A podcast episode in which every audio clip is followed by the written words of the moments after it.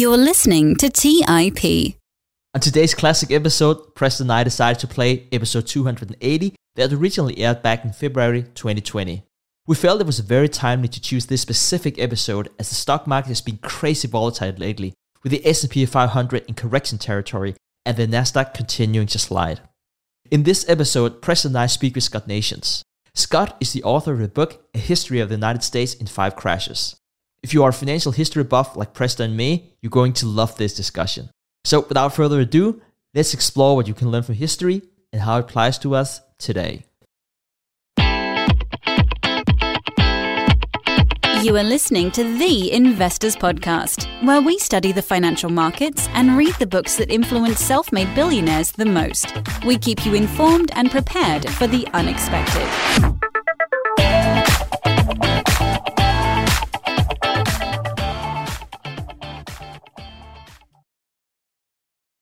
Hey guys, welcome to the Investors Podcast. I'm your host, Stig Brodersen, and as always, I'm here with my co host, Preston Pysh. Today, we're here with best selling author Scott Nations to talk about his book, A History of the United States in Five Crashes. Scott, welcome to the show. Thanks so much. It's great to be with you. So, Scott, in this episode, we're going to be talking about the crashes of 1907, 1929, 1987, 2008, and the flash crash of 2010. I'm sure some, if not all of those years, are very familiar for a lot of people in our audience, but let's start all the way back to 1907. And for people not familiar with this crash, JP Morgan was a key character in this crash. So, talk to us a little bit about him and talk to us about the characteristics of the 1907 crash. JP Morgan was a fascinating man. He was a fascinating man. He was a man of privilege. He was born into privilege. His father was Junius Morgan, who was, well, essentially made the family even more wealthy by selling Civil War bonds in London during the American Civil War. JP Morgan was educated as you would expect somebody of his wealth. He had a peripatetic education. He was obviously educated in the United States, but also in Switzerland and in Germany. As a young man in Germany, he developed an appreciation for art, actually a love for art, which informed his private life. But JP Morgan was really raised to be a banker in the early part of the 20th century. He was by far the wealthiest man on Wall Street. Well, maybe not the wealthiest, but certainly the most powerful. He was absolutely the most powerful man on Wall Street. He was called the Zeus of Wall Street. And he really was involved in every aspect of finance in the United States in the first part of the 20th century. Now, if we go back to October 1907, the market crashed almost 50% from the previous year's peak.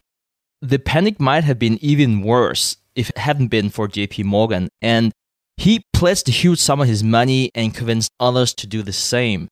Perhaps you could tell us some of the factors about what caused the crash, but also the story about Morgan's intervention in the market. It's a very fascinating story before 1907, the United States was really beginning to understand that it was going to be the American century.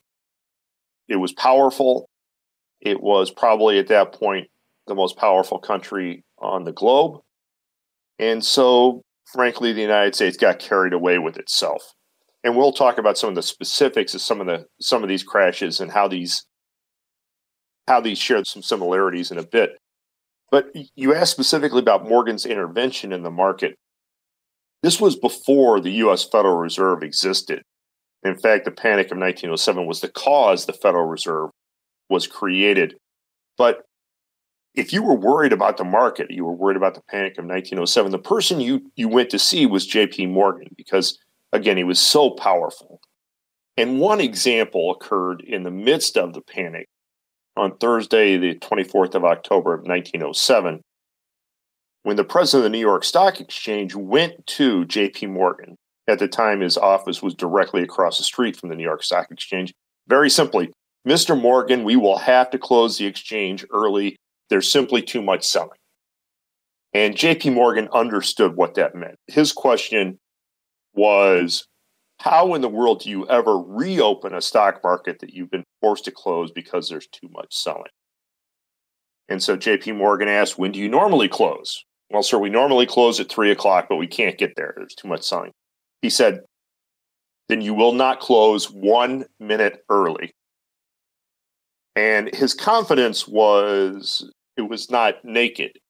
He rounded up bankers in the Wall Street area, got them all into his office. It was a time when if JP Morgan called, you came running. And he told the assembled bankers, you have 15 minutes to raise $25 million to save the stock market. $25 million back then was a colossal amount of money. But JP Morgan essentially said, You have 15 minutes to raise this money, or the stock market is going to close, and who knows when it will ever reopen. And that's just one specific story of his involvement. That's not the first time he did something like that. Probably the most immediate. But within 15 minutes, they had raised actually more than $25 million. Officials were able to go on the floor and say, We have $25 million to lend to investors who are in trouble people were so desperate to get this money that the clerk who was responsible for recording borrowers and amounts had his suit coat ripped off of him in the turmoil. So JP Morgan was really the man, the single man who managed to save the stock market in 1907. So, Scott, you briefly mentioned that the panic in 1907 was the reason for the creation of the Federal Reserve. Talk to us a little bit more about that idea. It became obvious to everybody after things had settled down after the panic of 1907, the United States government needed a way to inject liquidity into the system and didn't have it. And that there needed to be a, a lender of last resort, if you will, for the financial market. And that didn't exist before 1907. And so the Federal Reserve was created in 1913 because everybody realized if nothing else, JP Morgan's not going to live forever. And we can't rely on one man one person to essentially bail out the stock market in times of stress. Let's turn to the next crash, the crash in 1929. And to really understand what happened, we also have to understand how crazy the market behaved in 1927 and 1928. And I think you do a fantastic job of that in your book, explaining everything that leads up to the crash. In 1928, the Dow closed in 300 which probably to the listeners out there seems outrageously cheap, but that was definitely not the case. And this was at the end of the second biggest two year run ever. It was actually more than 90%. So, Scott, what drove the all time highs leading up to the crash in 1929? In the late 1920s, actually, much of the entire decade, but particularly in the last half of the 1920s, there, there was simply a euphoria at work in the United States that was not just financial. It was it had to do with the United States' place in the world and from a military point of view, also from an industrial point of view. So as you pointed out, in 1927 and 1928, the stock market gained more than 90%. We had come out of World War One. We felt great about our place in the world, but there were also some other things at work. For example, in a situation like that, with an economy roaring like that, a stock market booming like that, you would expect the Federal Reserve, which it was new at the time, you would expect them to raise rates. One Federal Reserve officer at one time described it as taking away the punch bowl when the party really got going. And the Federal Reserve did not do that. In fact, they kept rates low. They kept rates too low, uh, largely because they wanted to help England return to the, the gold standard after World War One. That was a tragic mistake, keeping rates that low. There was also a, a roster of new technologies that were unleashed following World War One. Radio would probably be the biggest, but also the automobile industry really got going, really came into its own. And then America just felt good about itself. And so all of those things spawned this euphoria that eventually made its way into the stock market. And the stock market got carried away with itself. It's very interesting, and you mentioned that before here with the uh, with the Federal Reserve. Uh, could you talk more about which actions did they take? You already again briefly touched upon that, but if you should outline and put some years on, like before, during, then, especially after the crash, it was very interesting the type of monetary policy that the Federal Reserve decided to carry out. The Federal Reserve really started making errors in policy in 1924 when they were essentially begged by the British government to help them get back on the gold standard by lowering interest rates here in the United States. And they did that. And they continued that sort of policy. And eventually, the Federal Reserve simply lost control of the monetary situation in the United States.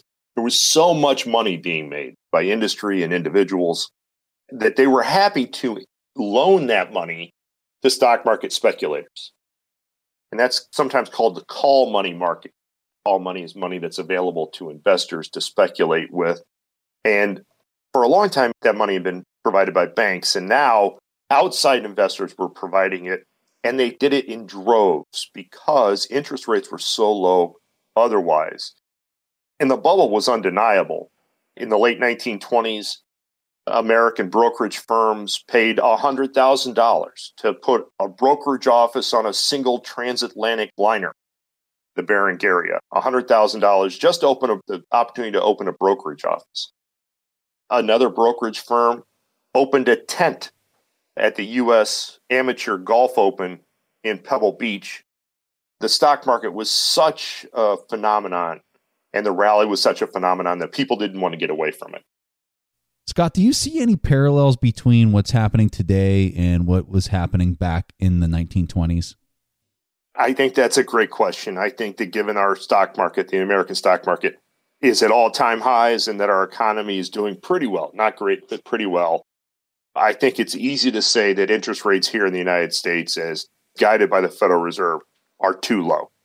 The Federal Reserve, I believe, is responsible for the crash in 1929 by keeping rates too low in the in the late 1920s, and I think they did the same thing in the decade of the 2000s, uh, just before the crash in 2008 and 2009. They kept rates too low for too long. So I think there's real concern.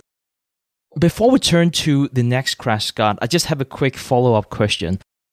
What happened in 1929 was just so, so many interesting things happened, and we still talk about it today we still talk about the Great Depression. Now, what is the one thing, if you can just name one thing that our listeners should learn from that interesting period as stock investors? What is that thing that they can learn from? I think that the thing to take away from all the crashes actually is that they are all hauntingly similar. The crashes are all hauntingly similar. And that's really the reason I wrote the book. But they're also extremely rare. Crashes are extremely rare. It was more than 20 years from the first to the second that I write about, and then more than 50 from years from the second to the third, and then again 20 years from the, the third to the fourth. I think that, that those are the two things that I would leave investors with. Unfortunately, they're also inevitable. Crashes are inevitable. Why is that? It's because our greed runs away with us and we lose we lose sight of fear. And every investor should have a reliable balance of those two things. So it's unfortunate that we do have crashes because they do inflict a, a monetary and a psychic cost. But over time, the stock market is a great place to provide for educations or retirements. So I guess the, the lesson is don't get caught up in the hype. And if you think that there's hype going on right now, well, don't get caught up in it. So, Scott, let's talk about the really famous 1987 crash. But before we get into the meat of all the information surrounding it, I think it's important for people to understand that this decade was full of activism. Uh, call it the Carl Icahn style of corporate governance raiders. Talk to our audience a little bit about this and what was going on back during this decade. Certainly. Before the 1980s, businessmen were seen as gentlemen. JP Morgan would have thought, first and foremost, that he was a gentleman. And they did not believe in essentially rocking the boat. When they did business, they wanted to do business together. They wanted everybody to agree. The 1980s, things changed. And we ended up with what we ended up calling corporate raiders people who were happy to rock the boat, who realized that corporations were holding this, this hidden value and that only somebody was willing to rock the boat could unleash that value. And the example, one of the first examples from the 1980s, is an example from T. Boone Pickens. T. Boone Pickens ran a small, smallish petroleum firm, Mesa Petroleum, essentially drilling for either crude oil or natural gas. And obviously, he paid attention to the bigger firms in the business. And one of the firms that he saw was a company called Cities Services, which had been around for a long time. And Boone Pickens did a little math and realized that the price at which City Services stock was trading meant that all of the crude oil reserves that they had were selling for about $5 a barrel. So if he could have bought the whole company at the current stock price, he would have bought a whole bunch of proven oil reserves of crude oil for about $5 a barrel. Well, T. Boone Pickens also knew that the industry finding cost, that is the cost to go out and do the geology, drill a test well, and the like, was $15, one $5. And that crude oil was actually trading on the commodity markets for $30. So crude oil as reserves for city services were trading at a huge discount to what the crude oil was really worth. And so T. Boone Pickens realized the best place to find crude oil was on Wall Street. And he drilled for it by trying to buy city services because he realized that as an activist, that the value of the company was grossly understated by the stock market. Let's take a quick break and hear from today's sponsors. The dream of owning a vacation home can be daunting. From finding the best guests to the maintenance to organizing the cleaners after every guest stay. With Vacasa, they make that dream into a reality. As a full service vacation home management company with vacation homes in key destinations across the US, they know how to make owning a vacation home easy and profitable. On top of proactive property maintenance visits by professional local teams, a data driven booking platform, and around the clock support, homeowners earn on average 20% or more revenue from their vacation homes. Vacasa makes vacation home ownership easy.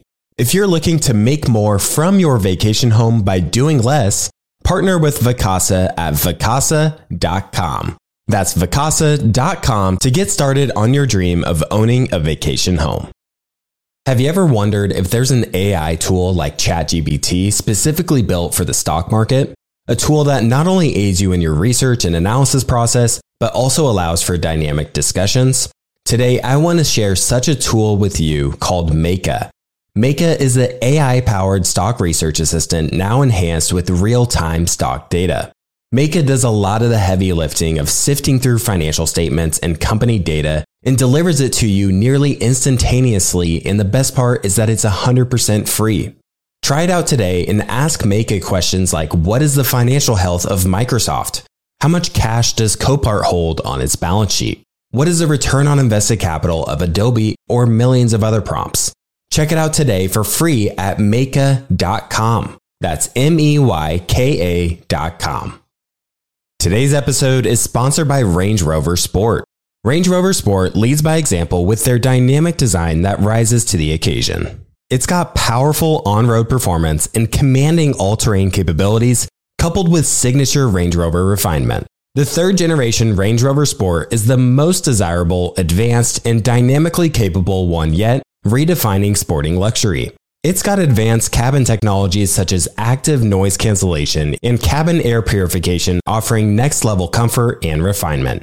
The purposeful cockpit light driving position sets the tone for a focused interior that promotes exhilarating driver engagement. Award winning Pivi Pro infotainment is at the heart of the experience and provides intuitive control of the vehicle systems.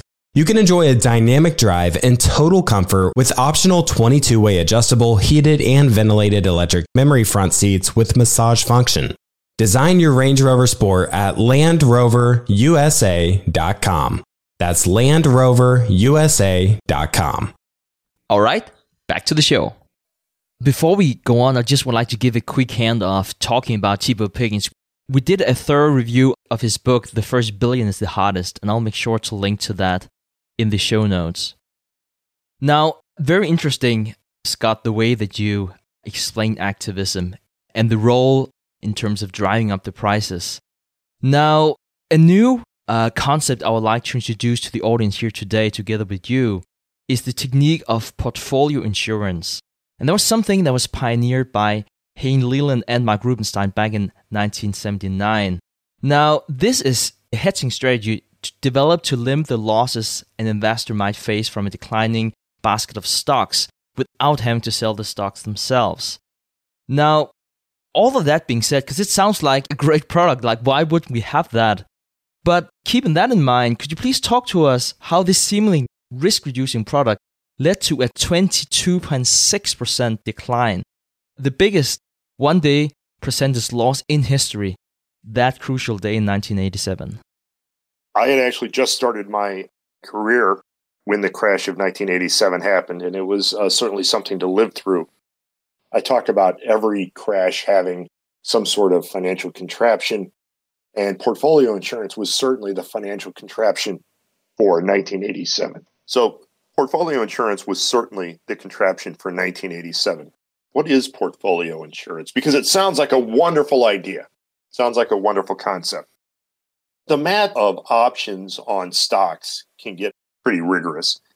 But some academics realize that if you were to trade a portfolio of stocks in small slices and in a very particular way, that you could replicate the performance of an insured portfolio, hence portfolio insurance. And these academics realized that if they used this really rigorous math, that theoretically they could limit the risk on a portfolio. And again, that sounds like a wonderful thing. They used stock index futures to do this eventually. The, the problem is that uh, portfolio insurance and the math at the heart of it rely on some assumptions about our market, which just are not valid. It assumes that there's essentially an unlimited amount of liquidity. And we know that in times of stress, liquidity dries up.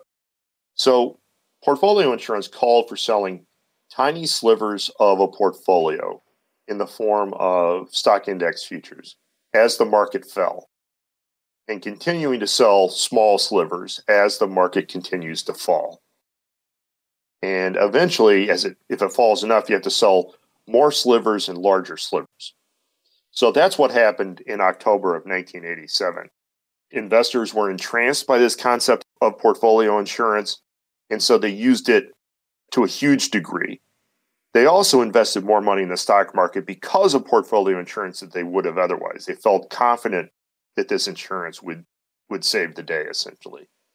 And so what happened is that there was just this cascade of selling from portfolio insurance as more and more and more had to be sold liquidity dries up in an environment like this and that's what happened the market was essentially trying to sell billions of dollars worth of stock, and there were simply no buyers.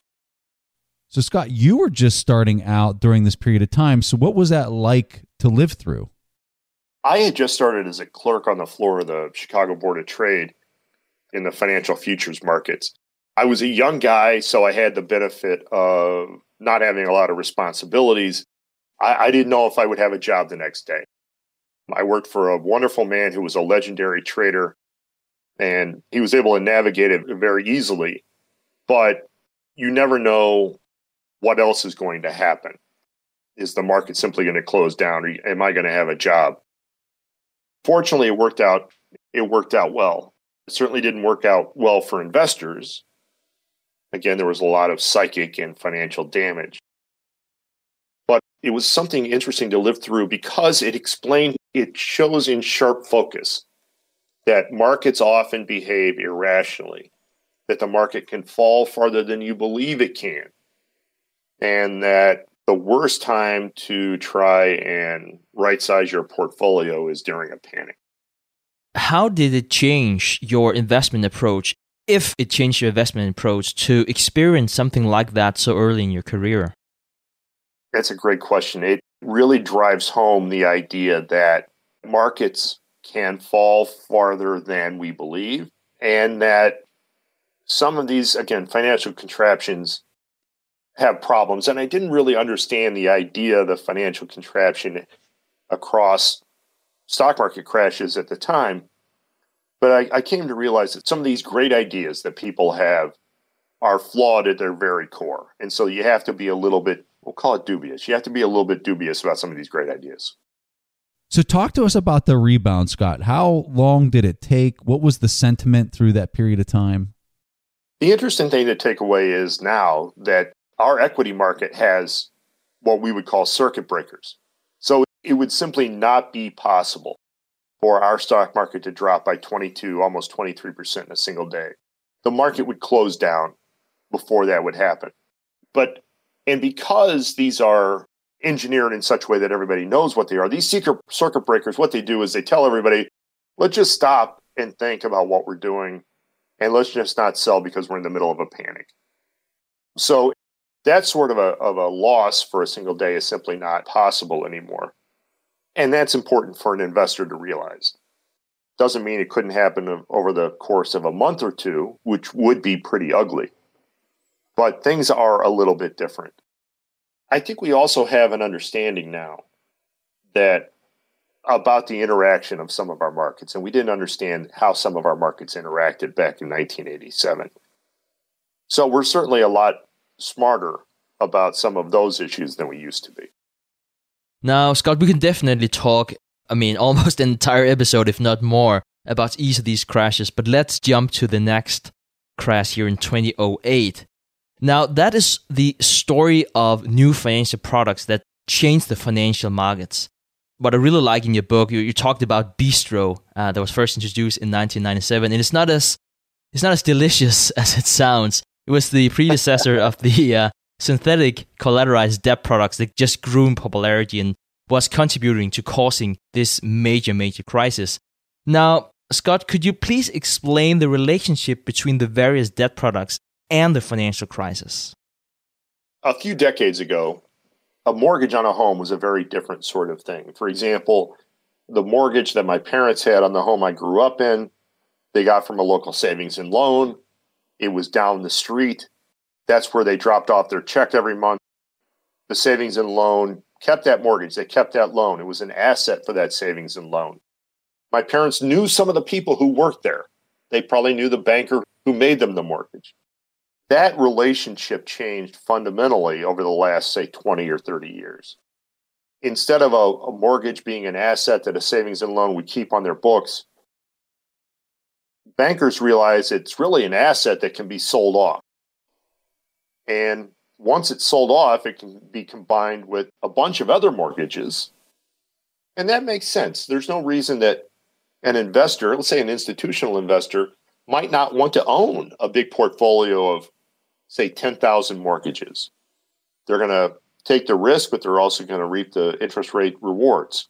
So that is an interesting concept. Unfortunately, we got to the point where we wanted to divide up that portfolio of mortgages in different ways to satisfy different needs. And we lost sight of the risk. But really, what happened was that there was this enormous appetite for mortgages from financial, essentially from investment banks, to put into these mortgage backed securities, which could then be diced up and sold to investors. And the problem with that is that this appetite for mortgages means that everybody lets their guard down a little bit. The homeowner is able to get a bigger mortgage than they might otherwise. The mortgage broker gets paid for writing the mortgage. The bank that originally makes the mortgage gets paid when they sell it. Everybody gets paid except the end investor. And so, again, some financial engineering got a little ahead of itself, and we ended up with these products that destroyed the link between the end investor and the person who was actually borrowing the money for a mortgage. And I think it's that destruction of that link that really caused the problems in 2008, 2009.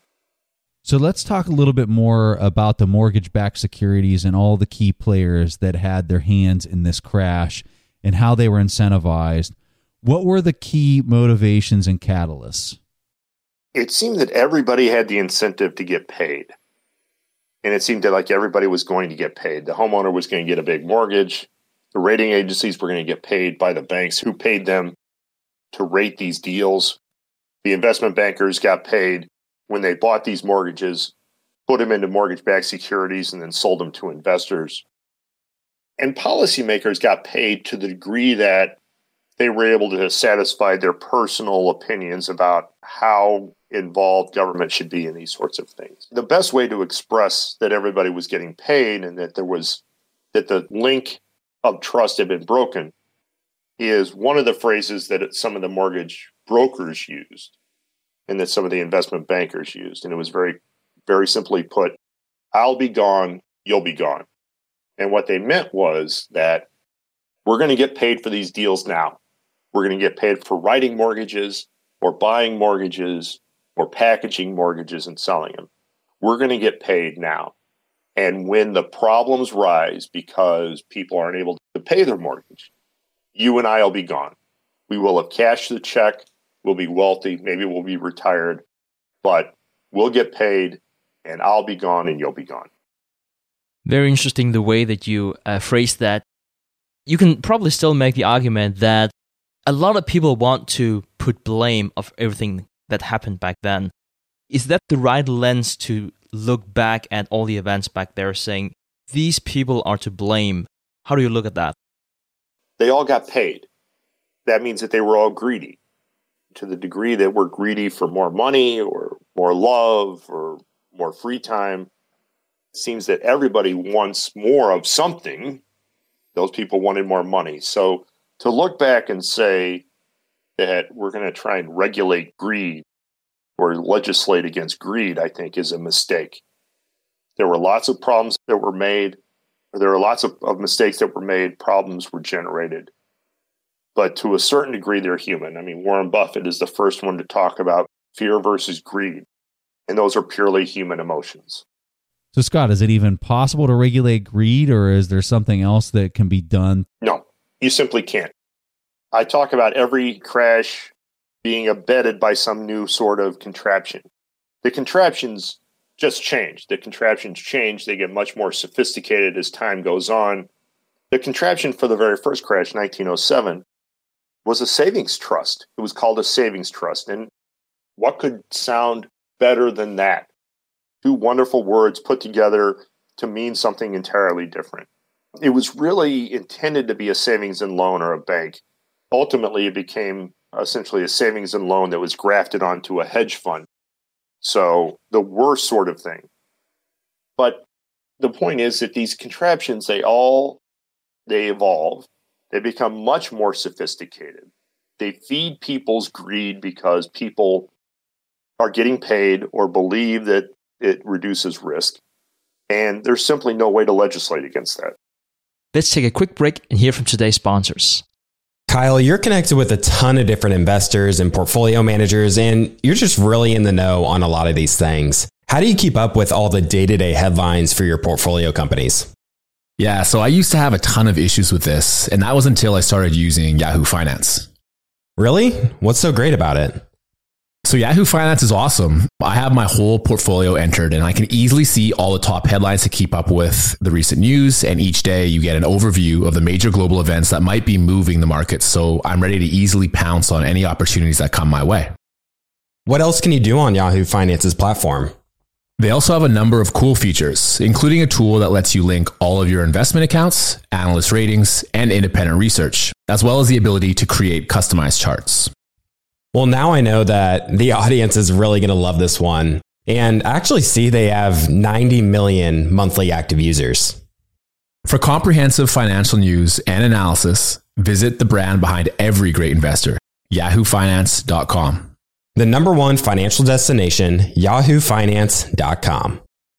If you're looking for the right franchise concept at the right time, an iFlex Stretch Studio franchise is the business for you. iFlex is the newest franchise concept from the founders of the Joint Chiropractic. With over 200 licenses already awarded to our regional developers, there's never been a better time to own an iFlex franchise in your market. An iFlex Stretch Studio franchise offers its clients the best in professional assisted stretching for one affordable price in one beautiful location. Even the Mayo Clinic says stretching can increase flexibility and improve your joints' range of motion, helping you move more freely. Prime regional developer opportunities and franchise locations are going fast. Don't miss this opportunity to get into this rapidly growing health and wellness business from the founders of the Joint Chiropractic. Find out more today. Call 888 994 3539 or visit iflexpodcast.com. Call right now 888 994 3539 or visit iflexpodcast.com. As many of you know, I love studying businesses and networking with business owners. The more I've studied businesses, the more I've realized that starting and scaling your business is easier than ever because of companies like Shopify. Did you know that Shopify powers 10% of all e commerce in the US? Shopify is the global force behind Allbirds, Rothy's, and Brooklinen, and millions of other entrepreneurs of every size across 175 countries. Shopify is the global commerce platform that helps you sell at every stage of your business, from their all in one e commerce platform to their in person POS system. Wherever and whatever you're selling, Shopify's got you covered. Shopify even helps you turn browsers into buyers with the internet's best converting checkout up to 36% better compared to other leading commerce platforms. What I personally love about Shopify is that it's the turnkey solution to kickstart and grow your business, and they are totally committed to giving you the necessary tools to succeed as a business owner. Plus, they have an award winning customer support team there to help you every step of the way. Because businesses that grow, grow with Shopify. Sign up for a $1 per month trial period at Shopify dot com slash WSB. That's all lowercase. Go to shopify.com slash WSB now to grow your business no matter what stage you're in. That's shopify.com slash WSB. All right, back to the show. Let's turn our attention to the crash in 2010. And this was a time where it seemed like everyone suddenly started to talk about the Greek economy which they never really seemed to have been doing before. And perhaps that is a little surprising because it's such a small economy, only around 3% of the total EU economy. How would you best describe the Greek economy leading up to 2010? And why was the Greek economy all of a sudden a problem for the entire financial system? That's a great question. And, and let me preface this by saying that people often ask, why did I write about the flash crash in 2010? Because it happened very, very quickly. And it was over almost as soon as it started. It's certainly not as familiar to everybody as 2008, 1987, 1929. And probably more people have heard of the panic of 1907 than remember the flash crash of 2010. But I, I write about the flash crash of 2010. I write about that because the next crash we have, and I don't know if it's going to be a week from now or two decades from now. But the next crash we have is going to look much more like the flash crash than it's going to look like anything else. It's certainly going to look more like the flash crash and it's going to look like 1929. So that's why I write about the flash crash. Now, specifically, Greece and the Eurozone economy. The best way to describe the Greek economy in period from say 2000 to 2010 was a lie which was built on a disaster. And what do I mean by that? Well, the, the Greek economy was a disaster. It was absolutely a disaster. It was it was underperforming. There were few jobs. Tax avoidance was not just something that was a problem. It was essentially an avocation for every Greek citizen. They felt like they almost it, it seemed that they almost felt like it was their job to avoid taxes. And it was tough to fund an economy uh, or a government that way. And even though they didn't have revenue coming in, the Greek national government spent money like it was going out of style. One example in the book the Greek National Railroad one year had revenues of 100 million euros. The total money that they pulled in was 100 million euros, but their expenses were seven times that. Their expenses were 700 million euros. And the Greek finance minister calculated at one point that it would be cheaper for the government to simply shut down the Greek National Railroad and pay for every passenger to take a taxi cab. So that was the Greek government, but they obviously couldn't shut down the railroad for political considerations. But when it came time for them to try and get into the Eurozone, that is the, the community of countries that uses the common currency, the common euro currency, uh, the Greek government was desperate to do so because of the benefits that they thought which would ensue, but they weren't even close to being able to meet the objective standards for inclusion. Standard like the size of the government deficit, the amount of government debt. So they simply started lying about these things to their European brothers. And so eventually Europe let them into the Eurozone.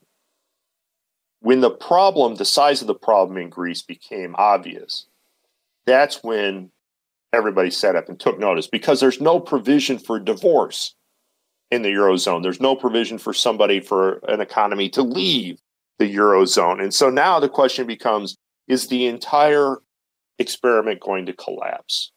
And if it does, what does that do to France? What does it do to Germany? What does it do to other Eurozone economies? And what does it do in the United States?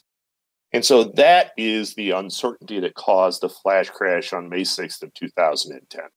Scott, let's talk more about this flash crash that happened on May 6th, uh, 2010.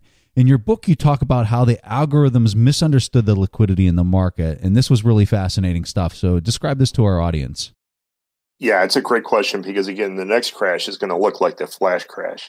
There were certainly reasons to be worried about our stock market in early May of 2010. And there was one investor, one institutional investor in particular, who was worried. And so they wanted to reduce their exposure for their investors. They wanted to do so by selling stock index futures, which now uh, trade almost exclusively electronically. In 1987, it was a bunch of guys in bright red jackets jumping around in a pit. And in 2010, it was almost exclusively electronic. And so this investor wanted to sell electronically. They wanted to sell a bunch of futures contracts, which is perfectly reasonable way to hedge. But they wanted to do so in size. That is, they wanted to sell a lot of contracts but that means that they also wanted to sell in a way which would not drive the price down via their own selling.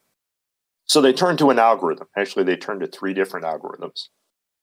Eventually, they said that we're going to sell a certain number of contracts every minute equal to the volume of the market in the previous minute. And the problem with that is that their own selling ballooned the volume they had overconfidence in the liquidity that's provided via electronic trading. And they essentially tricked themselves into believing that the market could sustain a bunch more selling than it actually could. And so, within the span of just a few minutes, their lack of understanding of real liquidity in the market led them to sell so many futures contracts, overwhelm the liquidity in the market, and drive the Dow Jones Industrial Average down by 10%, again, in just a matter of minutes. That's an absolutely amazing story.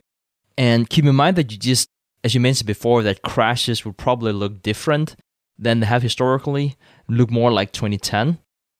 How should investors position themselves knowing that? That's a question I get a lot. What should I do? What should I do to, to protect myself? Well, many of vehicles that exist are pretty expensive. I've, I, I spent my time on the trading floors of Chicago as a professional option trader.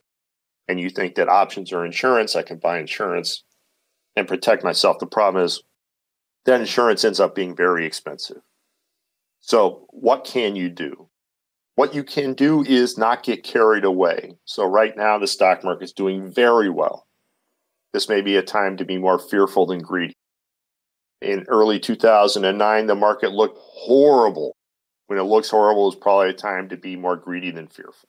In addition, there are certain good old fashioned ways of approaching the stock market.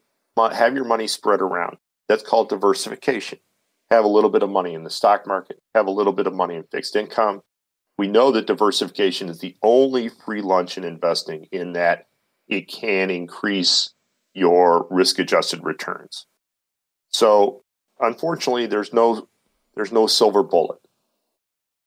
There are great vehicles that didn't exist 20 years ago, like exchange traded funds, which are much cheaper for the average investor to use than an old fashioned mutual fund. Take advantage of those, but also realize that liquidity dries up during a panic. So if you think that when panic hits, I'm simply going to sell, well, you're going to be really unhappy with your results. It's important to realize that stocks have been a great way to build wealth for millions of people. But one of the reasons that stocks do so well is that sometimes you are just along for the ride. That is, you're not going to be able to get out during a panic.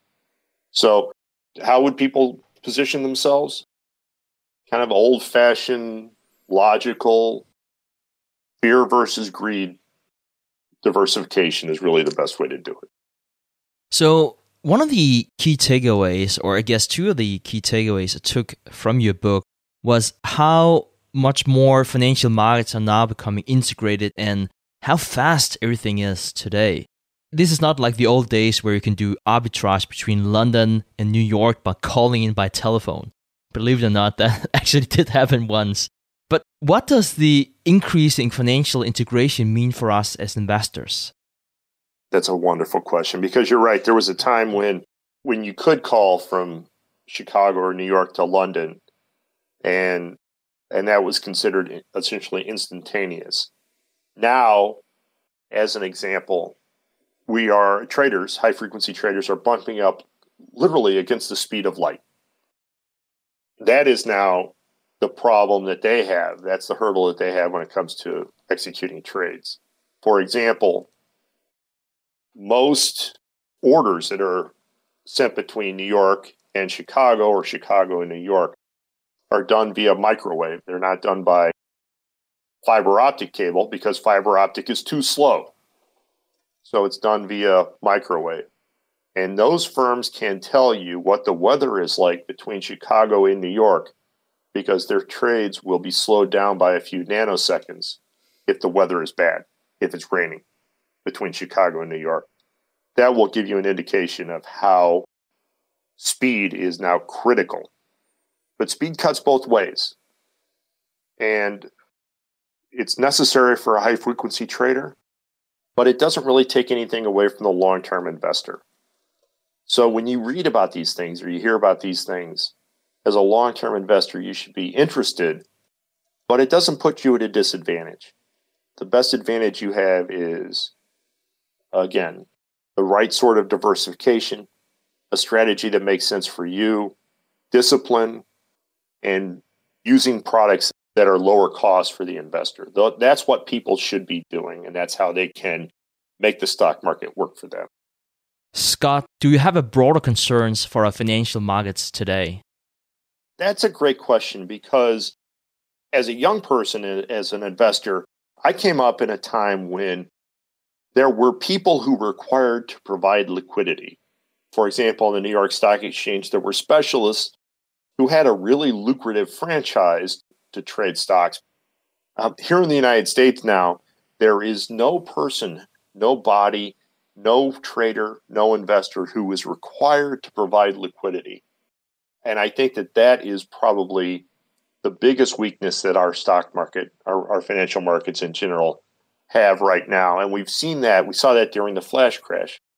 We saw that some high frequency traders, not understanding what was going on, simply refused to participate, and they're not required to provide liquidity, despite the fact that they have access to some of these markets that other investors don't. I think that would be the larger concern that I would have. This has been absolutely amazing, Scott. Uh, the name of the book is A History of the United States in Five Crashes, and I highly recommend everyone here in the audience to pick it up. Now, Scott, where can the audience learn more about you, your company, and your book? Well, Stig, as you know, I'm a contributor to CNBC, so they can see me on CNBC. They can also go to the author website. Author website is scottnations.com. And I also have a, a presence on Amazon author page. Scott, this has really been fantastic. I have thoroughly enjoyed this conversation, and we'll be sure to provide links to all those resources in the show notes. Thank you so much for taking time out of your busy day to talk with us. Wonderful to be here. Thanks so much for bringing this story to investors around the world. All right, guys. So, at this point in time in the show, we'll play a question from the audience. And this question comes from Herman. Hello, Preston Stig. This is Herman from Argentina. And I wanted to thank you for your amazing show. I listen every week. Uh, my question is specifically on sector ETFs. I found some areas, and some sectors there, they have some value. And I was researching some stocks, but then I thought, why not invest in the sector which has all the best stocks already in into the ETF? My question specifically is: Would be better to invest in a stock, uh, in value stocks, or in sectors ETF of the same uh, sector? I hope that question makes sense And I thank you again for your amazing show. Thank you. So, Herman, this is a very interesting question you bring up. Let's talk about an example that is relevant today. Whenever I'm looking in my screener here on TIP Finance, I see a lot of financial companies that are relatively undervalued. So, one approach surely is to buy a sector ETF just with financial companies. Now, what you said was that the sector had the best stocks. The way the sector ETFs work is that they are typically market weighted, meaning that bigger banks like Bank of America and Wells Fargo would take up a larger part of the ETF than smaller banks. Joel Greenblatt, who you might know, have shown that equal weighted sector ETFs perform better than the market cap index because the stocks that are temporarily out of favor will go up in price and stocks that are overvalued would go down in price, which would be under and overrepresented in a market capitalized index, respectively. So, if you want to go the sector ETF route, you might consider doing an equal weighted index. But generally, I don't think that sector ETFs is a bad idea if you choose the most undervalued sector, which right now would be financials and energy. But let me give you another suggestion. If you would buy Vanguard's value ETF, you can get it for as cheap as 0.04% in expense ratio, and you would already have an overrepresentation of financial stocks. For instance, you would have 23.6% compared to 15% in the S&P 500, and you would have the added benefit of not having to rebalance. Because when you rebalance or outright permanently sell your sector ETF, you would have to pay taxes. So if you stay within a solid value ETF, you would save the taxes. Of course, the drawback is that you won't be as concentrated in that sector. But if you do plan to hold a few sectors, which it sounds like on your question that you are, you really have to be good at picking those sectors and sell them at just the right time to outweigh the extra cost and taxes. The reason is that if the value ETF is selected properly, it would automatically overrepresent the most undervalued stocks and therefore rebalance for you. Hernan Stig knocked this one out of the ballpark. I don't have anything else valuable to say on top of what he's already put out there. But for asking such a great question, we're going to give you free access to our intrinsic value course for anyone wanting to check out the course. Go to tipintrinsicvalue.com. That's tipintrinsicvalue.com. The course also comes with access to our TIP finance tool, which helps you find and filter undervalued stock picks. If anyone else wants to get a question played on the show, go to asktheinvestors.com and you can record your question there. If it gets played on the show, you get a bunch of free and valuable stuff. Thank you for listening to TIP. To access our show notes, courses, or forums, go to theinvestorspodcast.com. This show is for entertainment purposes only. Before making any decisions, consult a professional. This show is copyrighted by the Investors Podcast Network. Written permissions must be granted before syndication or rebroadcasting.